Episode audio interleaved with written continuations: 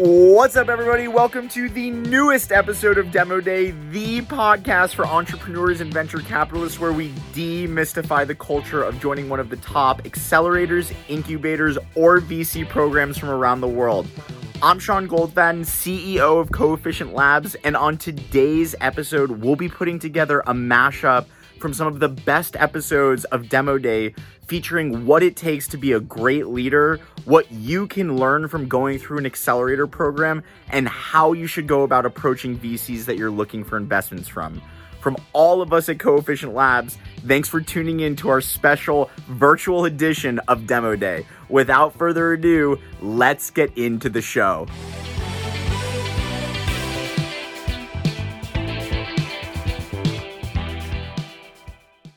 What do you think makes great leaders? uh, someone who's a servant leader. So understanding that uh, it's so say me as a leader, it's my job to empower my people. So how do I remove barriers from in front of them so they can reach their true potential? Like how do I do that? And to me, someone who has that mentality uh, will make an incredible leader because those people will want to run through walls for you, and that's what you need. I mean, here's like one of the biggest things, right? It's like, how can I help everyone on the team reach their own goals, right? So like the the biggest trust factor that you want to build is, you know, if you're an employee of mine or if you're on my team, um, like what are your personal goals, right?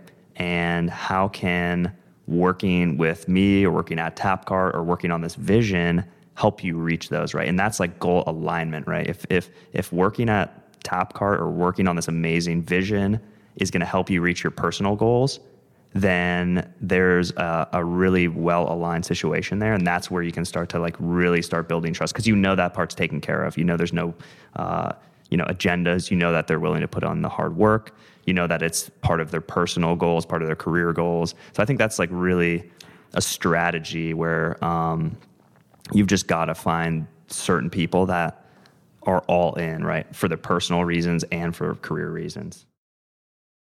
You, you know, you as a leader not only have to like lead by example, um, but also have to have a element of selflessness of like you're gonna lead um, some of the vision, but you're also working on empowering your team and your employees, your investors, whoever is involved, to coming up with their own vision and their own uh, style of you know of leadership or of, of of, of product or whatever they're working on. So um, I'd say that's the biggest change, and I think you know in normal business it happens when you go from like an individual contributor to now like a manager. Like that that that switch gets flipped instantly, and you got to adapt. A lot of time, entrepreneurs only see the wins. They don't see the the entrepreneurs that like when you are crushed, crying on the shower floor because you feel like the world is ending because your venture has basically died. Um, so no, I don't think that everyone uh, everyone can actually do this. Um, my path is a lot different from a lot of other entrepreneurs, and uh, it's odd, but I I wouldn't change the way that I went. So even when I got out of uh, undergrad, like I went and worked for a big company. Um, I did it for a long time because it gave me the ability to to not only learn the structure of like a Fortune 500, but it gave me the ability to find different skills that uh, and different mentors there that I would not otherwise have access to if I was just doing it as an entrepreneur and trying to figure it out. Um, so for me, it's a little bit different. I guess my view is a lot different. Like I will never tell you to drop out of undergrad uh, to to start a venture. Like I think that's crazy, and us basing our entire industry off of Snapchat or Facebook, I think, is a huge detriment to what we stand for. The mental health uh, component of being a, a founder is so vital. Um, I think having balance with your uh, social life, whatever that is for you, and your business life is is key to success. And so, you know, if we're talking about support, um, what that is, that's that could be family, that could be friends, that could be whatever is is your uh, launch point. Yeah. For, you know, for whatever got you from zero to one, don't get rid of that. Continue that, right? Like, take the people and the and the things that were working when you first started your business that got you over the edge to do that in the first place and and don't lose that because I think that you know there's always this false sense of security, especially when when companies raise uh, you know decent rounds of of capital. There's this false sense of security that like, oh, we kind of made it. I just raised ten million dollar Series A. Y- yeah, you didn't do shit, right? Like you haven't done anything. Um, and I've seen it so often that I've seen Series A, Series B, Series C, Series D companies fail. So like you you, you got to continue that drive, and you need the people there to continue to keep you in check. Yeah, it was all about finding the right fit. So we met with a lot of different accelerators. We met with a lot of pre seed angel investors. And something we kind of learned was there's a lot of facets to what a good fit means, right? So it's not just a personality type. Uh, it's not sometimes even the the buy-in and the willingness to help. And you know it's definitely not the check. That, i mean that's for sure. Uh, anyone can do that. And when we started meeting with these these accelerators we we realized these these other facets of like hey they have an entire community. And those are people you're going to be spending every single day with like gr- good times bad times um, you know watching them taking advice from them hanging out getting beers with them uh, and that was something that was like new, right? It wasn't about the investor. It was about like, wow, this community they have is uh, someone I want to spend time with or someone I don't want to spend time with. And finding that fit was, was really interesting. So, yeah, I, I, I think that with accelerators and incubators, they're they're pretty great in teaching you the pace that companies move, that start that good startups move. You Talk have to us more about the pace. you have to move, you have to move fast, right? And you're moving generally on like a weekly weekly scale, and you're like, man, we've got to grow every single week. That that is the right pace, and that's that sort of hustle is required, uh, a hundred percent. If you don't know that, you're gonna get your ass kicked. if you don't Like, know that, you, you it ain't right for you. immediately. So I think that that's like one of the very first things you learn going in there. Um, the relentless focus on growth is excellent. I know Y Combinator is very big on that. I, I'm just I pound my table on that. Um, I think that their help. It wasn't like they really helped in terms of like fundraising introductions, but they helped me think through how to approach fundraising conversations. And that was important for me. There's a game. There's a there's like the story. there's a science not a science but like there's there's something going on where like you need to know the language the inside language. It's not like you know like everyone compares it to dating and like playing hard to get and so forth yeah it's that way but like you just need to understand subtle signals subtle things going on and if i hadn't joined the accelerator i'm not sure i would have been smart enough to pick up on those things early on that's really valuable in an accelerator Tell people about your thoughts in general, just on pitching VCs, and and I thought you had a really unique perspective on it. Yeah, yeah. I think um, I think it, I think look at pitching VCs as not about the end goal, right? Which is to get the funds in the bank. Like if you were to potentially take that out of the equation, let's just say you're going to pitch a bunch of VCs and there's No money. no money at all. Like let's just say you're just doing it. Um, you get to sit down and interview and pitch and get feedback from and and have camaraderie like with some of the smartest people in the world potentially. And like that's a huge and to get feedback on your business uh, or your personal life or whatever else you want um, for free. So i think that's that's like an amazing opportunity um, And it's just a even if there's mindset, no- right? It's just it's the same thing is happening, but you're just looking at it in a different light. You're looking at it as feedback. You're looking at it as like, oh wow, I, maybe I didn't articulate my mission or my vision as clearly as I could have. And I think you had even said there's times when you would just be like in between pitches, and you might just change one or two words because like something just might not land as well. Yeah, ab- absolutely. And, and and you get into a mindset of like, okay, like what is actually solving like world issues? Because that's what VCs, you know, that's what they're interested in. Um, and like not like, okay, how are we going to get from point A to point B? It's like, how do we get from point A to point Z?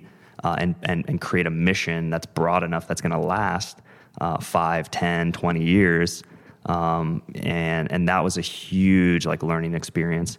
Uh, I think our pitch went from like, hey, we're going to make these brands a iPhone app to now our entire mission is we're making mobile shopping easy, fun, and attainable for every brand, right? Like that can last for 20 years. We can have billions of people using it. There can be hundreds of thousands of customers.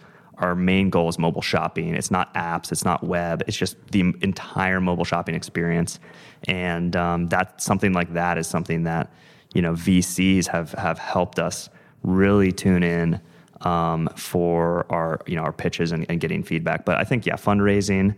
Um, you know, let's just say someone asks you, "Hey, do you want to talk to some of the smartest investors in the world uh, for free, or do you not?" Right? Like, what's your what's your answer going to be? Like, of probably, of course. So I think um, the money's great. That that's the end goal. But um, you know, having that panel of super super smart people um, really help you is is amazing, and and, and no one's ever um, you know mean about it. I think if there's there's always decent feedback, there's always good intentions. Um, you know, there's always it's always a good experience. Uh, so if a founder comes to you with that sort of customer development, they show that that um, uh, go-getter mentality. Is that something that you actually weigh into when you're deciding Absolutely. on a Absolutely. I, I advise people that are like pre-revenue to show that as traction. That's mm. a big mm. key part of like showing traction because a lot of people are like, "Oh, I don't have revenue, or not, I'm not, you know, I'm paying customers, and how do I show traction?" Show traction in that you've, so you can show traction in, in a couple of ways. Like you can show traction that you know we we we thought of this idea in March. You know, we we got down and got an MVP together in a month. We launched MVP. We got we talked to customers. We opened up the you know beta and and and launched in in three months, and we have this many people um, using the app. Like just just show the investor that you're moving forward. That narrative. That narrative that you're moving forward fast. And you know, if you're fundraising, you know, you're fundraising for this amount of time, but your head's down. Other than that, you know, the week or whatever that you're meeting investors, like your head's down, moving forward with your team, and you're not messing, you're not wait, you know, wasting time. So yeah, speaking to customers and having a good narrative around what you've learned and what has failed is a really good sign to, to, to, to investors that you know what you're doing. It's important to understand who you are, where you are, and what you want to do. And in my time as a founder, my time spending time with founders on all sides of the table, the ones that have the most definitive vision, meaning they know what they want to do, they typically are the companies that do the best over time. It's the young founders who start listening to people over here on their left. They start listening to the investors. They start listening to, I don't know, you and me. They, they mm-hmm. just listen to everybody and they get blown by the wind a little bit and they're not quite sure what they want to see happen. Conviction is is here's the thing. There's a difference between conviction confidence vision. These are all traits that are required for an early entrepreneur in order to be successful.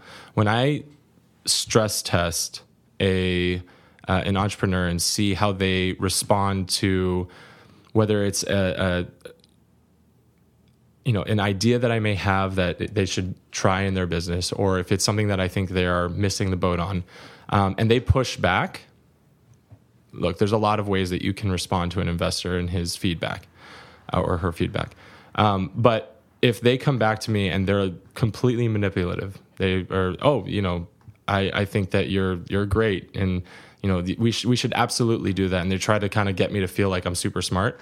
I'm out, right? Like to me, I'm I need you to think thoughtfully. Like think thoughtfully, which is a I guess that's a stupid way of looking at it, but I want you to to to take what I said and apply it to the knowledge that you've built up over however many years you've been building this business and then understand where my perspective is and turn it around. Mm. So if I challenge you, if I'm challenging you on on a go to market strategy, don't turn around and say, "Oh, that's a great idea. I should try that." No, turn around and say, "Okay, well, I actually haven't thought about that, or I have thought about that, and hopefully you have." Um, and understand that I'm just trying to see how you think. I'm trying to see how you are approaching the problems that you're going to be facing and come back to me with a more thoughtful, ideally convicted response. And mm-hmm. that conviction is important when when thinking about the fact that I know that you're not going to just, you know, change on a dime.